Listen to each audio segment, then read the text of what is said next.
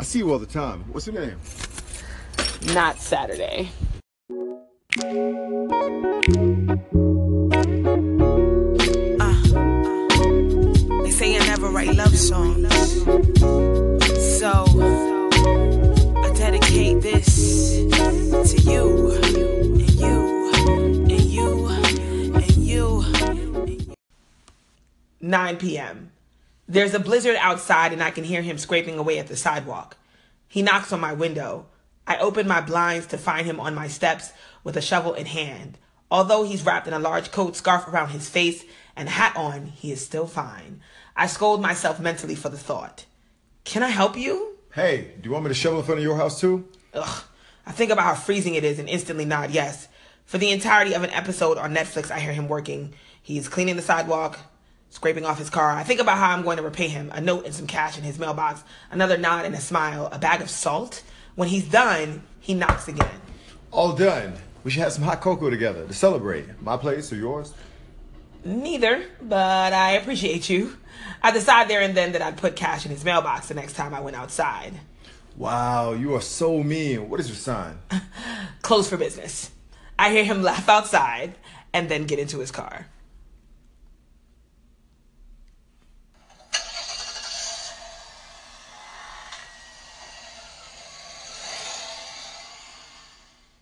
Ready for happenstance.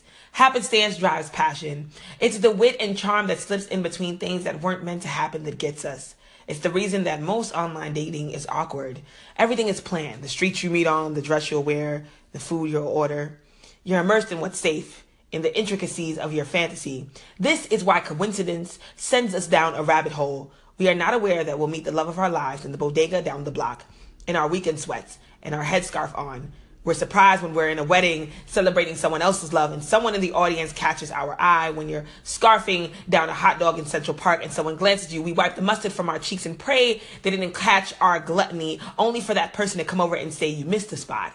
These are the good stories. They catch us off guard. They start with, it's when I wasn't looking. The this wasn't meant to be is replaying itself in our minds as these instances progress, but we say out loud, I'm going with the flow. We are too afraid to latch to a good story because we fear it'll end. We want to be a novel, forgetting that novellas and short stories are just as potent, and the bookstore has something else in the same genre to scratch your itch. We crave happenstance, but we'll never tell you.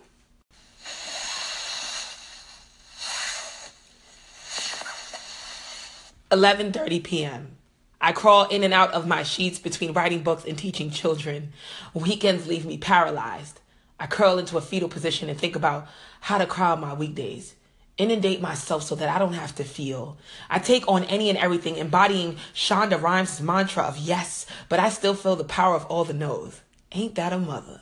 The world will tell you that you're amazing, but it's the one negative comment that lays between the mattress of thoughts, a pea to your greatness. I've been incredible at everything I've ever done, resourceful and spontaneous, and I am craftier than anyone I've ever known, and yet I cannot conquer love.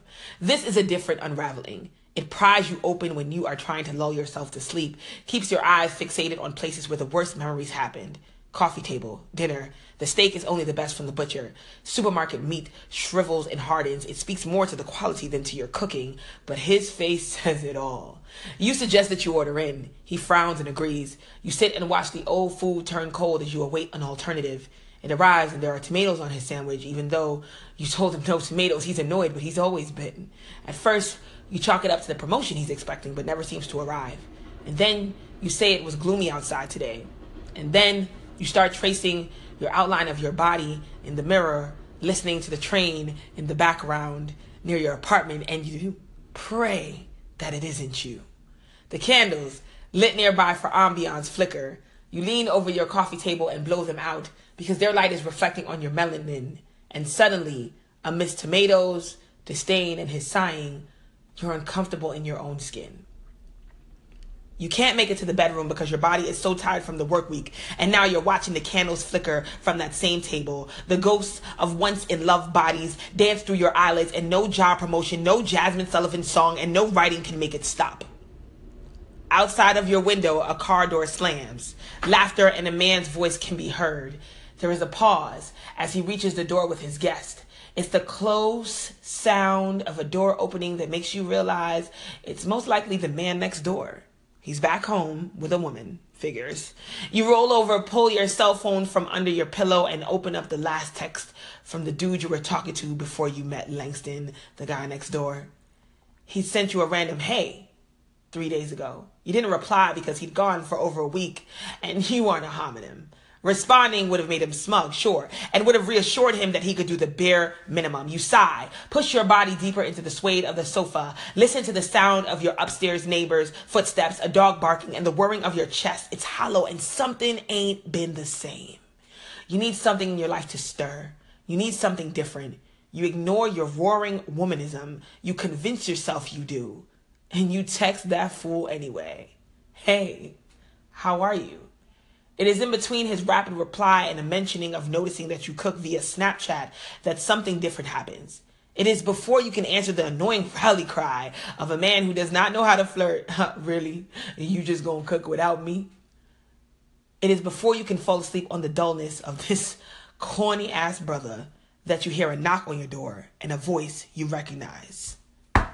Saturday, you awake? Shit.